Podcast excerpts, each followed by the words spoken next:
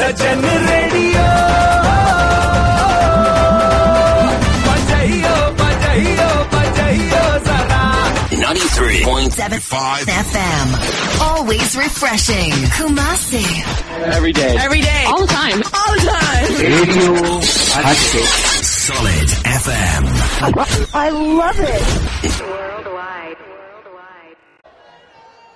આપણી વચ્ચે પ્રદેશના અધ્યક્ષ માનનીય સી આર પાટીલ સાહેબ ઉપસ્થિત છે, એમનું હાર્દિક સ્વાગત છે. પ્રદેશના મહામંત્રી શ્રી આદરણીય પ્રદીપસિંહજી વાઘેલાજી પણ ઉપસ્થિત છે. આ જનસભા જન સમુદ્ર સભાની અંદર આપ સૌનું હાર્દિક સ્વાગત છે. કાર્યક્રમની આપણે શરૂઆત કરીએ. આગળ ઉભેલા બધા જ લોકોને વિનંતી પોતાનું સ્થાન લઈ લેવા માટે, આગળનો ભાગ ખાલી કરી દેવા માટે નમ્ર વિનંતી છે. હું શહેર અધ્યક્ષ શ્રી અમિતભાઈ શાહને વિનંતી કરીશ કે તેઓ આવે અને સ્વાગત પ્રવચનથી આ વિશાળ જનસભાની શરૂઆત કરે. દેશના વડાપ્રધાન આદરણીય નરેન્દ્રભાઈ મોદીના નવ વર્ષની ઉજવણીના ભાગરૂપે અમદાવાદ પશ્ચિમ લોકસભામાં આપણી વચ્ચે ઉપસ્થિત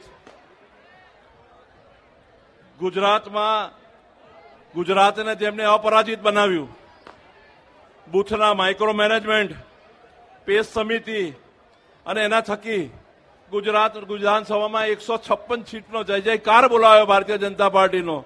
તેવા આદરણીય સી આર પાટીલ સાહેબ આપણી વચ્ચે ઉપસ્થિત છે. અને એમનું સ્વાગત કરતા હું હર્ષની લાગણી અનુભવી છું.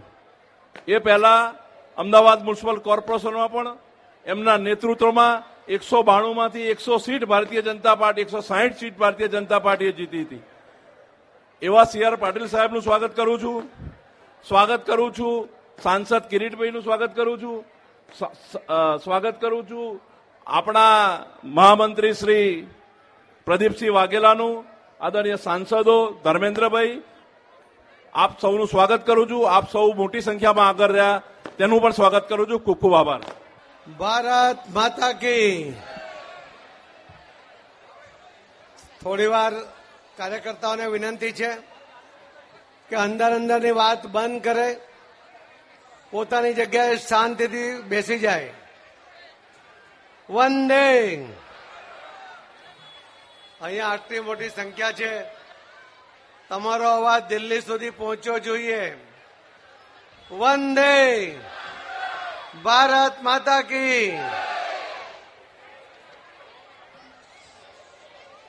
આજના સંસદોની જનસભાના કાર્યક્રમમાં અમારા સાથી સાંસદ ડોક્ટર કિરીટભાઈ સોલંકીના મત ક્ષેત્રમાં યોજવામાં આવેલ આજની આ મિટિંગમાં આપણી વચ્ચે ઉપસ્થિત પ્રદેશના મહામંત્રી શ્રી પ્રદીપસિંહજી વાઘેલા, શહેરના પ્રમુખ અને ધારાસભ્ય શ્રી અમિતભાઈ શાહ, અમદાવાદ પશ્ચિમના સાંસદ, અમારા સાથી ડોક્ટર કિરીટભાઈ સોલંકી, પ્રદેશના સહકોષાધ્યક્ષ શ્રી ધર્મેન્દ્રભાઈ શાહ, શહેરના મહામંત્રી શ્રી ભૂષણભાઈ ભટ્ટ શહેરના મહામંત્રી શ્રી જીતુભાઈ ભગત, શહેરના મહામંત્રી શ્રી ભરેશભાઈ લાખાણી ધારાસભ્યશ્રીઓ, શ્રીમતી દર્શનાબેન અવાજ બંધ રાખજો ભાઈ, અંદર અંદર. ધારાસભ્ય શ્રી અમુલભાઈ ભટ્ટ ધારાસભ્ય શ્રી હસમુખભાઈ પટેલ ધારાસભ્ય શ્રી અને પૂર્વ મંત્રી પૂર્વ મંત્રી શ્રી પ્રદીપસિંહજી પરમાર સ્ટેન્ડિંગ કમિટીના ચેરમેન શ્રી હિતેશભાઈ બારોટ, ધારાસભ્ય શ્રી કૌશિકભાઈ જૈન, ડાયસ પર બેઠેલા સૌ આગેવાનો અને વિશાળ સંખ્યામાં આદરણીય પ્રધાનમંત્રી નરેન્દ્ર મોદી સાહેબમાં પોતાનો વિશ્વાસ વ્યક્ત કરવા માટે આવેલા સૌ આગેવાનો, ભારતીય જનતા પાર્ટીના શુભેચ્છકો અને ભારતીય જનતા પાર્ટીના કાર્યકર્તાઓ આપ સૌને વંદન કરું છું અને આપ સૌને અભિનંદન આપું છું. લગભગ પાંચ કિલોમીટર લાંબી બાઇક રેલી ઉપર જ્યારે હું નીકળ્યો, ત્યારે એવું લાગતું હતું કે આખો દેશ તમે ભગવા રંગથી રંગી નાખ્યો છે. યુવા મોરચાની આ ટીમ એના તાકાતનું પ્રદર્શન એમણે આજે અહીંયા કર્યું છે. મને એવું લાગતું હતું કે રેલી મોટી છે. આજ રેલી સભામાં ફેરવાઈ જશે. પણ રેલીમાં આવવા વાળા યુવાનો તો પાછળ રોકાઈ ગયા. કેમ કે પહેલાથી તમે બધા અહીંયા જગ્યા રોકીને બેઠા હતા. આ મોદી સાહેબ પ્રત્યેનો તમારો પ્રેમ એમના પ્રત્યેનો આદર, એમના પ્રત્યેનો વિશ્વાસ એ આજની આ જનસભામાં દેખાઈ રહ્યો છે. મારે તો આપને એટલું જ કેવું છે કે આદરણીય પ્રધાનમંત્રી, મુખ્યમંત્રી હતા, ત્યારથી જ એમણે વિકાસ પુરુષ તરીકેનું બિરુદ મેળવ્યું હતું. અનેક વિકાસના કામો એમણે કર્યા હતા કે જે પ્રધાનમંત્રી બન્યા પછી પણ એમણે સતત ચાલુ રાખ્યા. એક એવા પહેલા પ્રધાનમંત્રી નરેન્દ્ર મોદી સાહેબ છે કે જેમણે સતત જે કઈ કામ કરતા રહ્યા, એનો હિસાબ લોકોને આપતા ગયા. આજે પણ જ્યારે એક વર્ષ પછી ઇલેક્શન હોય, ત્યારે કોઈ પ્રધાનમંત્રી પોતાના નવ વર્ષનો હિસાબ આપે, એના માટે છપ્પનની છાતી જોઈએ. કરેલા કામોની યાદી જોઈએ અને જે રીતે એમણે દેશના લોકોની અપેક્ષાઓ સંતોષી છે, એના કારણે એક સંતોષનું વાતાવરણ પણ દેશમાં જોવા મળે છે. સૌથી પહેલું કામ મોદી સાહેબે કર્યું. આપણને આંતરિક અને બાહ્ય સુરક્ષા આપી. પાકિસ્તાનના આતંકવાદીઓ આપણા દેશમાં ઘૂસી જતા હતા. ગમે ત્યાં બોમ્બ ધડાકા કરતા હતા, નિર્દોષ લોકોની હત્યા કરતા હતા. પેપરમાં આઠ કોલમમાં રોજ સવારે આવા સમાચારો વાંચીને આપણે સમસમીને બેસી રહેતા હતા. નરેન્દ્ર મોદી સાહેબ આવ્યા બે હજાર ચૌદમાં પ્રધાનમંત્રી બન્યા ત્યારથી. પેપરોની પહેલા પાનાની આઠ કોલમના સમાચાર એ બદલાઈ ગયા. હવે પત્રકારો લખે છે કે આપણા દેશના વીર સૈનિકો, એમણે આ પાકિસ્તાનના આતંકવાદીઓને બોર્ડર ઉપર જ ઠાર કરી નાખ્યા. આ વીર સૈનિકો આજે છે એ ત્યારે પણ વીર હતા. પરંતુ ત્યારની આ કોંગ્રેસની સરકાર એનામાં આતંકવાદીઓ ઉપર પગલા લેવાની હિંમત નહોતી. અને એના કારણે આતંકવાદીઓ બેફામ થઈ ગયા હતા.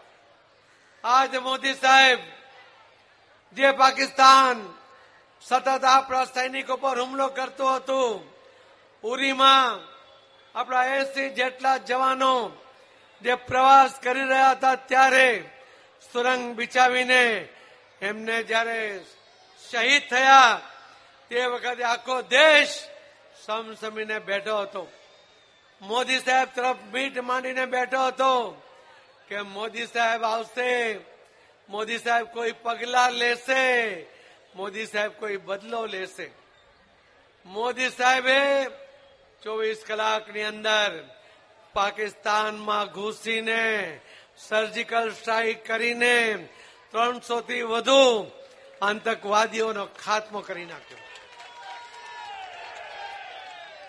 મોદી સાહેબે ફક્ત આપણા દેશના નહીં, દુનિયાને બતાવી આપ્યું કે હવે હિન્દુસ્તાન નબળું નથી રહ્યું. હવે ભારત ઘરમાં ઘૂસીને જવાબ આપવાની તાકાત રાખે છે. આ તાકાતનું પ્રદર્શન પણ મોદી સાહેબે કર્યું. બાલાકોટમાં પાકિસ્તાન પાસે જે અમેરિકન એફ સિક્સટીન વિમાન કે જે અત્યંત આધુનિક અને મજબૂત યુદ્ધ વિમાન ગણવામાં આવે છે. અને આપણા દેશના પાયલોટ કે જેનું નામ અભિનંદન એને એફ સિક્સટી વિમાન એને તોડી પાડ્યું. એનું પોતાનું વિમાન પણ તૂટી પડ્યું અને પાકિસ્તાનની હદમાં જઈને પડ્યા. દુનિયાના ઇતિહાસમાં કોઈ પણ યુદ્ધ સૈનિક કે કોઈ પણ દુશ્મન દેશનો પાયલોટ જો પકડાય તો એને યાતના આપવામાં આવે. એને એની પાસેથી માહિતી કઢાવવા માટે એને ખૂબ ત્રાસ આપવામાં આવે અને ખરા ખોટા કેસ કરીને જેલમાં સંભળાવે અથવા ફાંસીએ લટકાવી દેવામાં આવે. અરે આ નરેન્દ્ર મોદીની સરકાર, એનો પાયલોટ પકડાય અને એને પાકિસ્તાન એની પર યાતના કરે, એ પાકિસ્તાનની તાકાત નથી. ચોવીસ કલાકની અંદર પાકિસ્તાનના સંસદમાં ઠરાવ થયો ને આપણો પાયલોટ અભિનંદન એને સહી સલામત પાછો આપવામાં આવ્યો. દુનિયાના યુદ્ધના ઇતિહાસમાં કોઈ પાયલોટને ચોવીસ કલાકમાં પાછો આપવામાં આવ્યો હોય એ આ પહેલી વાર મોદી સાહેબના સમયમાં થયું છે. આ રીતે આપણી તાકાત વધારી, આપણી તાકાતનું પ્રદર્શન પણ મોદી સાહેબે કર્યું. એમણે આ દેશના લગભગ સાડા બાર કરોડ ઘરોમાં, એક ઘરમાં આપણે ચાર પાંચ લોકોને વસ્તી ગણીએ, તો પચાસથી સાઠ કરોડ લોકોના ઘરમાં ટોયલેટ બનાવીને આપ્યું. જે બહેનો એના ઘરમાં ટોયલેટની વ્યવસ્થા નહીં હતી, એ બહાર જતી ગામડામાં તો બહેનો અંધારા પહેલા બહાર જાય અને એ ટાઈમે કોઈ ગાડી આવે એના લાઇટને કારણે આ બહેનો ઊભી થઈ જાય. એમ શરમજનક સ્થિતિમાં એ મુકાય. કેટલીક વાર એમના સુરક્ષાના પ્રશ્નો પણ ઊભા થતા હતા. આ તો મોદી સાહેબ છે. એના ધ્યાનમાં વાત આવી. એમણે લાલ કિલ્લા પરથી જાહેરાત કરી કે હું દરેક ઘરમાં આ ટોયલેટની વ્યવસ્થા કરીશ. આજ કોંગ્રેસીઓના ભવા ચડાયા કે પ્રધાનમંત્રી નરેન્દ્ર મોદી સાહેબ લાલ કિલ્લા ઉપરથી ટોયલેટની વાત કરે છે. પણ આ દેશમાં જો પચાસ સાઠ કરોડ લોકોના ઘરમાં જો ટોયલેટ ના હોય, એના કારણે બહેનોને સ્તભજનક સ્થિતિમાં મુકાવવું પડતું હોય, એ દિવસના બહાર ન જઈ શકે. એના કારણે એને મુશ્કેલી સહન કરતી હોય. એ મોદી સાહેબને મંજૂર નહોતું. એમણે દરેકના ઘરમાં મફત ટોયલેટની વ્યવસ્થા કરી. ગામડામાં અને શહેરમાં પણ જ્યારે ચૂલા ઉપર બહેનો રસોઈ કરતી હતી, એના એક સમયના રસોઈ વખતે જે ધુમાડો એના ફેફસામાં જાય, એ સો સિગરેટ પીધી હોય, એટલો ધુમાડો એના ફેફસામાં જાય. એના કારણે બહેનો બીમાર પડે, એમના ફેફસા નબળા પડે એનું નાનું બાળક. એ પણ એના ઘરમાં રમતું હોય. નાનપણમાં જ એના ફેફસામાં આ ધુમાડો જાય અને નાનપણથી જ બીમાર પડે, એ નબળો પડે. મોદી સાહેબને તો એ બાળક અને માં બંનેને સુરક્ષિત રાખવા હતા, બંનેને મજબૂત રાખવા હતા અને એટલા માટે એમણે લગભગ પચાસ કરોડ લોકોને દસ કરોડ જેટલા ઘરોમાં ગેસના કનેક્શન મફતમાં આપ્યા. તમને ખબર છે આ ગેસના કનેક્શન ઓનમાં મળતા. ઓન આપવી પડતી. દર વખતે બાટલો ખલાસ થઈ જાય. ત્યારે વધારાના પૈસા આપવા પડતા. નરેન્દ્ર મોદી સાહેબ આવ્યા. એમણે બાટલો પણ મફત આપ્યો અને પહેલી વાર બધાને ભરીને પણ મફત આપ્યો. બાટલો આપ્યો સાથે ચૂલો પણ આપ્યો. ચૂલો આપ્યો સાથે પાઇપ પણ આપી. અને મોદી સાહેબે કહ્યું કે મારે આ બહેનોને એના દીકરાને સુરક્ષિત રાખવો છે, એટલા માટે મારે એમને આ ચૂલો અને ગેસના કનેક્શન આપવા છે. કોઈ દેશમાં પચાસ કરોડ લોકોના ઘરમાં દસ કરોડ કનેક્શન મફતમાં આપવામાં આવ્યા હોય, એ આપણા દેશનો પહેલો બનાવ છે. એ ગરીબોના બેલી નરેન્દ્ર મોદી સાહેબે લીધેલા પગલા છે. મોદી સાહેબે દરેક ક્ષેત્રમાં વિશેષ પ્રકારના કામ કર્યા. દરેકની સગવડ સાચવી. મોદી સાહેબે ગતિ પણ વધારી.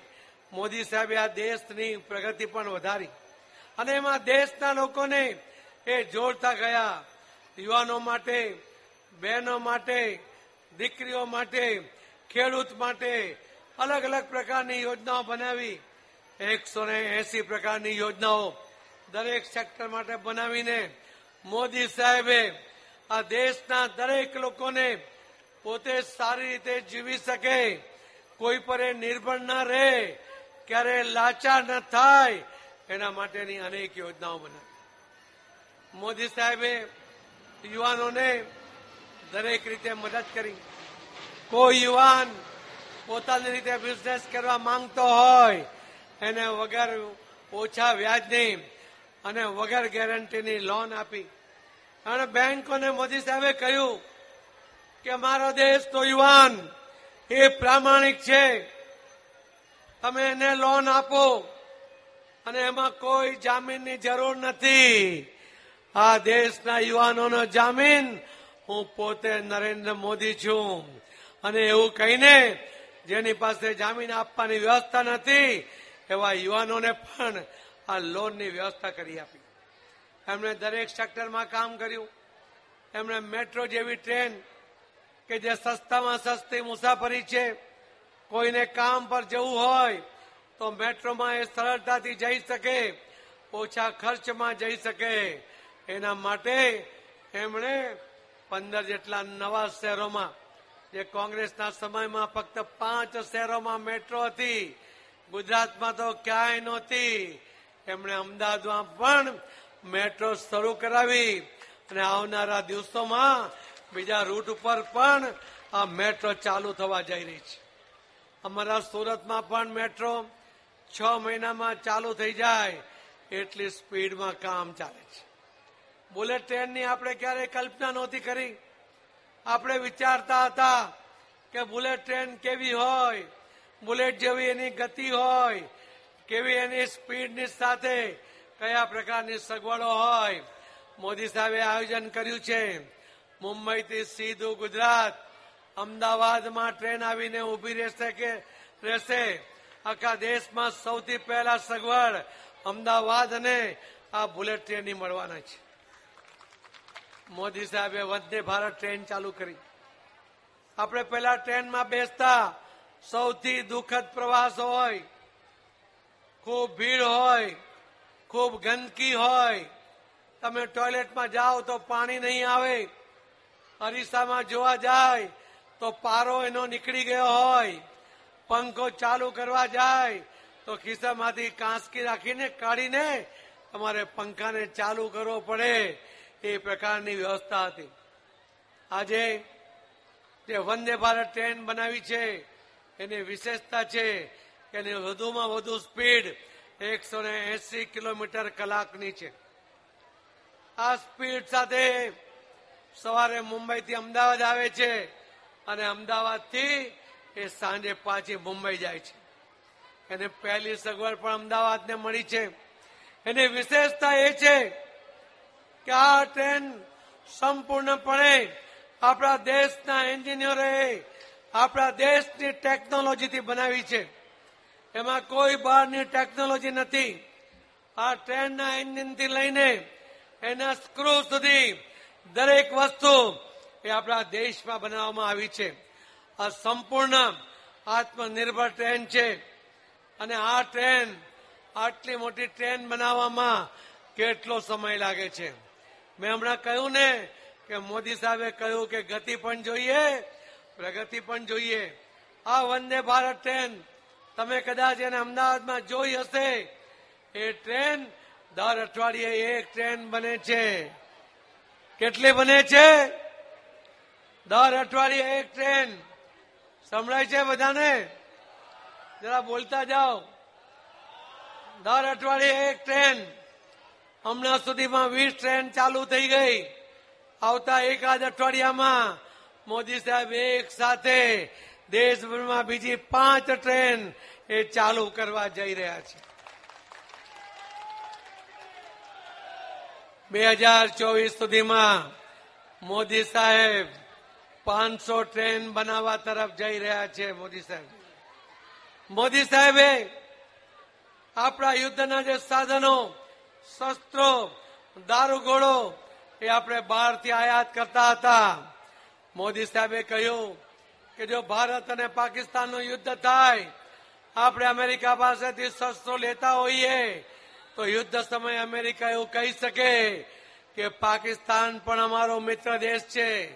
અમે તમને શસ્ત્રો નહીં આપીએ, અમે તમને દારી ગોળો નહીં આપીએ. એના કારણે આપણે લાચાર થઈ જઈએ. લાચાર અને મોદીજી, લાચાર અને મોદીજીને બાર ગામનું છેટું છે. મોદીજીએ આપણે જરૂરી બધા જ શસ્ત્રો, સિત્તેર ટકા શસ્ત્રો આપણા દેશમાં બનાવવાનું ચાલુ કર્યું. એમણે અત્યંત આધુનિક વિમાનો બનાવવાનું આપણા દેશમાં શરૂ કર્યું. એમણે વિમાન વાહક પોર્ટ એ આપણા દેશમાં બનાવી. એમણે અગ્નિ અને બ્રહ્મોસ્ત્ર જેવી મિસાઇલ એ આપણા દેશમાં બનાવવાનું શરૂ કર્યું. અને આપણને ગર્વ થાય એવું ચાલીસ કિલોમીટર દૂર સુધીનું નિશાન પરફેક્ટ લઈ શકાય. એ પ્રકારની અત્યંત આધુનિક ટેન્ક આપણા દેશમાં તો બની, પણ એ ગુજરાતમાં બની. ક્યાં બની? ક્યાં બની ભાઈ? ગુજરાતમાં બની. અને ગુજરાતમાં પણ સુરતમાં બની. સો જેટલી ટેન્ક આજે બોર્ડર પર પહોંચી ગઈ છે. જરા બહેનો શાંતિ રાખો જરા થોડી વાર. અને આ રીતે આપણને મોદી સાહેબે સસ્તોના સમયમાં બાબતમાં પણ આપણને એમણે આત્મનિર્ભર કર્યા. કોરોનાનો ભય ઊભો થયો. ખૂબ ભયનું વાતાવરણ હતું. સમૃદ્ધ દેશો પાસે પણ વેક્સિન નહોતી. હોસ્પિટલોની આપણા દેશમાં કમી હતી. કોંગ્રેસના સમયમાં વસ્તીના આધારે જે રીતે હોસ્પિટલ બનવી જોઈતી હતી એ બની નહીં. મોદી સાહેબે અત્યંત આધુનિક હોસ્પિટલો બનાવવાનું શરૂ કર્યું. ટૂંકા ગાળામાં અત્યંત આધુનિક તમામ પ્રકારની સેવા ઉપલબ્ધ થાય એવી હોસ્પિટલો બની. તમારા બધાના આ વિસ્તારમાં બની. તમે એને રોજ જોઈ શકો છો કે કયા પ્રકારની હોસ્પિટલ એનું નિર્માણ એ મોદી સાહેબે કર્યું છે. કોરોનાની રસી કોઈ સમૃદ્ધ દેશ બનાવશે, એના દેશના નાગરિકોને એ વેક્સિન આપશે, પછી આપણો નંબર લાગશે. એવી આશામાં બેસી રહીએ એ નરેન્દ્ર મોદી નહીં. મોદી સાહેબે આપણા દેશના વૈજ્ઞાનિકોને કહ્યું કે તમે પ્રયત્ન કરો, તમે વેક્સિન શોધી કાઢો, જસ તમારો હશે અબજસ આવશે તો નરેન્દ્ર મોદી એની જવાબદારી લેશે. આ રીતે મોદી સાહેબે બધા વૈજ્ઞાનિકોને પ્રોત્સાહિત કર્યા. આજ વૈજ્ઞાનિકો એક નહીં, બે રસી બનાવી. આપણા દેશમાં એકસો દસ કરોડ લોકોને બબ્બે રસી, એટલે બસો ને વીસ કરોડ રસી મોદી સાહેબે બધાને આપી. તમે પણ રસી લીધી હશે? લીધી છે? કોઈ પૈસા આપવા પડ્યા? આખા વિશ્વમાં કોઈ પણ દેશોએ એમના નાગરિકોને કોરોનાની રસી મફતમાં નહીં આપી, મોદી સાહેબે આપી. મોદી સાહેબે આપણા દેશમાં તો આપી, પણ બીજા સો જેટલા ગરીબ દેશોને પણ એમણે આ વેક્સિન પહોંચાડી અને એ રીતે એમણે આખા દેશને અને દુનિયાને સુરક્ષિત કરવામાં મહત્વનું યોગદાન આપ્યું. મિત્રો, કલ્પના કરો કે આ કોરોનાની સમયમાં જો મોદી સાહેબ આ વેક્સિન શોધી નહીં હોત, આપણને મફતમાં આપી નહીં હોત, તો આજે આ સભા બોલાવવાની જરૂર પડતે. બોલો તો ખરા. કોરોનાની રસી વગર આપણે બધા બી રવાના થઈ ગયા હોત. આપણા આભાર માનીએ નરેન્દ્ર મોદી સાહેબનો કે એમણે સમયસર દેશના લોકોને કોરોનાની કોરોનાની રસી આપીને આપણને અને આપણા ફેમિલીને સુરક્ષિત કર્યો. ફક્ત સુરક્ષિત કર્યું એટલો જ નહીં. કોરોના સમયમાં કામ ધંધો બંધ હતો. કોઈ કામ પર જઈ શકતું નહોતું. કોઈ આવક ગરીબના લોકોના ઘરમાં નહોતી. એના ઘરમાં અનાજ નહોતું. એ પોતે અને પોતાના બાળકોને શું ખવડાવે. એની એને ચિંતા હતી. પરંતુ એની ચિંતા સૌથી વધારે નરેન્દ્ર મોદી સાહેબ કરતા હતા. આ દેશમાં રાશન કાર્ડ ઉપર મળતું અનાજ એ સિવાય માતા દીઠ પાંચ કિલો દર મહિને અઢી વર્ષ સુધી નરેન્દ્ર મોદી સાહેબે અનાજ આપ્યું. એસી કરોડ લોકોને દર મહિને અનાજ મફતમાં આપ્યું. આખા વિશ્વમાં કોઈ પણ દેશે આ રીતે મફતમાં અનાજ નથી આપ્યું. એ મોદી સાહેબે આપ્યું. એમણે ફક્ત કોરોનામાં જ આપણને સુરક્ષિત કર્યા એવું નહીં. પણ યુક્રેન અને રશિયાનું યુદ્ધ થયું. આપણા દેશના વિદ્યાર્થીઓ યુક્રેનમાં ભણતા હતા. એમનો સુરક્ષાનો સવાલ આવીને ઊભો રહ્યો. રશિયા જેવી મહાસત્તાને રૂક જાઓ કહીને બંને દેશોને છ કલાક સુધી યુદ્ધ વિરામ કરવાની ફરજ પાડીને આપણા દેશના તમામ વિદ્યાર્થીઓને મોદી સાહેબે સુરક્ષિત લાવ્યા. આવી મહાસત્તાને પણ રૂક જાઓ કહીને યુદ્ધ વિરામ કરવાની તાકાત આપણા દેશની એ મોદી સાહેબે દુનિયાને બતાવી. કોરોનાના સમયમાં પણ લગભગ ત્રણ કરોડ જેટલા લોકોને વિદેશોમાં હતા. ત્યાં એમની સ્થિતિ ખરાબ હતી. એમને સહી સલામત મોદી સાહેબ પાછા લઈ આવ્યા. મોદી સાહેબે અનેક જે વચનો આપ્યા હતા એ પૂર્ણ કર્યા. ભારતીય જનતા પાર્ટી મેનિફેસ્ટોમાં એના ચૂંટણી ઢંઢેરામાં કહેતી હતી કે અમે રામ જન્મભૂમિની જગ્યાએ મંદિર વહી બનાવેંગે કોંગ્રેસ વાળા મજાક કરતા હતા એ કહેતા હતા શું કહેતા હતા કે આ ભાજપીઓ કહે છે કે મંદિર વહી બનાવેંગે તારીખ નહીં બતાવેંગે એ લલ્લુઓને કહી દો ઓળખો છો એમને એમને કહી દો બે હજાર ચોવીસની અયોધ્યાની ટિકિટ લઈ લે રામલલાના દર્શન રામ જન્મભૂમિની જગ્યા પર ભવ્ય મંદિરમાં તમને જોવા મળશે.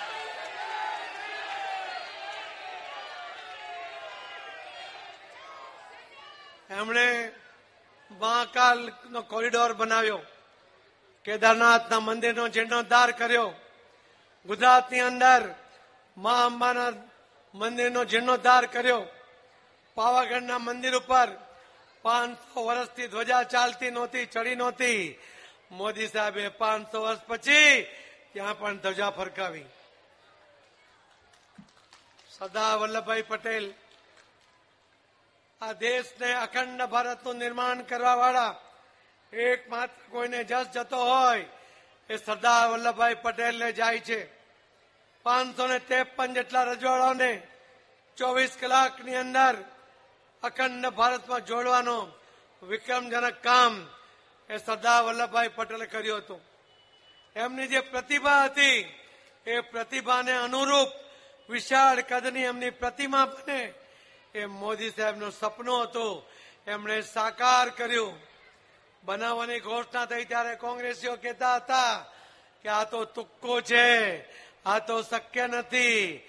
પરંતુ આજે આજે વિદેશથી આવનાર પર્યટકો કે જે વિદેશ મંત્રાલય એ જ્યારે વિઝિટ કરે ત્યારે પૂછે છે કે તમે આ દેશમાં કેમ આવ્યા છો? ત્યારે લખાવતા હતા કે અમે તાજમહાલ જોવા આવ્યા છે.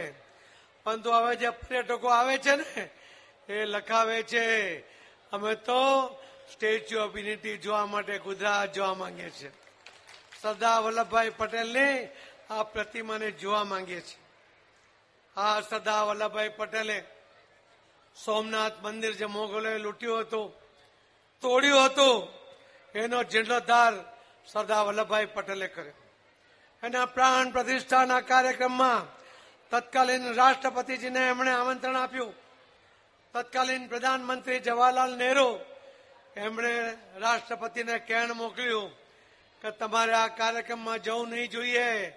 રાષ્ટ્રપતિજીએ જવાબ આપ્યો પ્રધાનમંત્રીજી સરદાર વલ્લભભાઈ પટેલ આ મંદિરનો જીર્ણોદ્ધાર કરે, એની પ્રાણ પ્રતિષ્ઠા કરે, એમાં મારી હાજરી જરૂર હોય. અને મંદિરમાં પ્રાણ પ્રતિષ્ઠાના કાર્યક્રમમાં આવ્યા હતા. પરંતુ અકાળે અવસ્થાનને કારણે સરદાર વલ્લભભાઈ પટેલનું એક કામ અધૂરું હતું.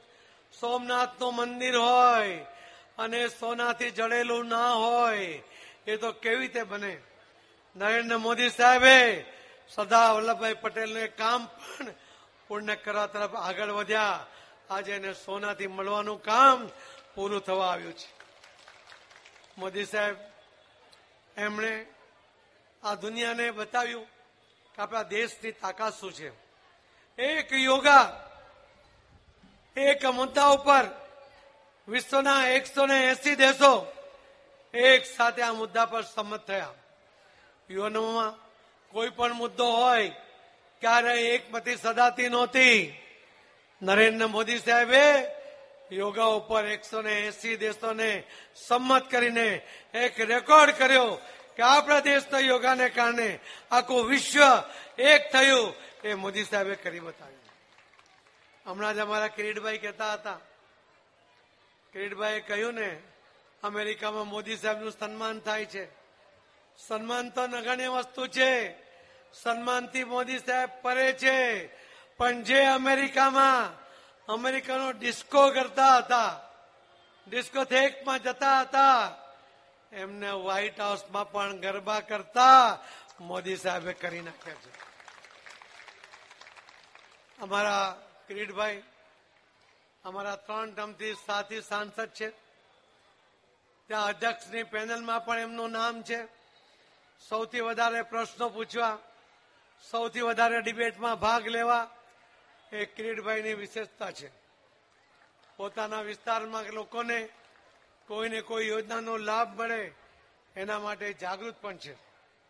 અને એટલે જ જે આજે જનમેદની ઉમટી છે એ નરેન્દ્ર મોદી પ્રત્યેનો પ્રેમ, એમના પ્રત્યેનો વિશ્વાસ, એની સાથે સાથે તમારા સાંસદ પ્રત્યે પણ તમારી અનુકંપા એમાં દેખાય છે. અને એટલા માટે હું કિરીટભાઈને ખૂબ ખૂબ અભિનંદન આપું છું. મને વિશ્વાસ છે કે આમ તો ઉમેદવાર જાહેર કરવાની મારી કોઈ સત્તા નથી. સ્વાભાવિક છે, ત્રણ ટર્મથી કિરીટભાઈ અહીંયાથી સક્સેસફુલી લડે છે. ફરીથી પાર્ટી કદાચ એમને રિપીટ કરે પણ ખરા. પણ મારે આપની પાસેથી એક સંકલ્પ સંકલ્પ લેવડાવો છે કે જે પણ ઉમેદવાર હશે પાંચ લાખથી વધુ મતે જીતવો જોઈએ. ચોવીસમાંથી ચોવીસ સીટ લોકસભાની હું પ્રમુખ બન્યો એના પહેલા પણ તમે બે વાર જીતીને બતાવી છે. આ વખતે છવ્વીસ સીટ જીતવાની સાથે પાંચ લાખથી વધુ લીડનો આપણે રેકોર્ડ કરવાનો છે. થઈ જશે ભાઈઓ. આ બાજુ. આ બાજુ.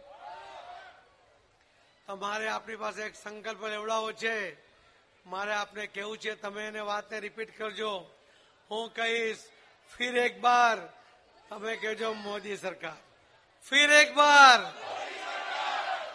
हूँ कहीश अब की बार चार सौ पार अब की बार फिर एक बार अब की बार आज संकल्प साथ નરેન્દ્ર મોદી સાહેબના હાથ મજબૂત કરવાના છે.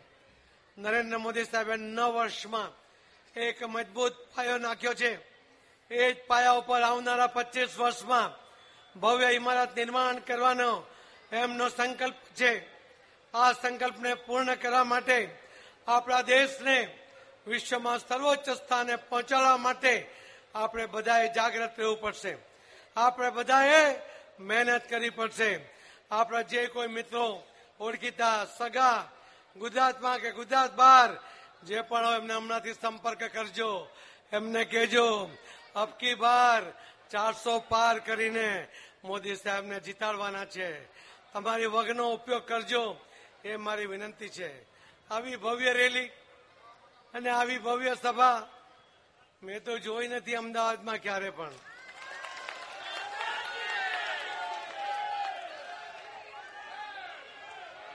અને એટલા માટે આપ સૌને ખૂબ ખૂબ અભિનંદન સાથે મારી વાતને વિરામ આપું છું જય જય ગરી ગુજરાત. ભારત માતા કી. વંદે. જય શ્રી રામ.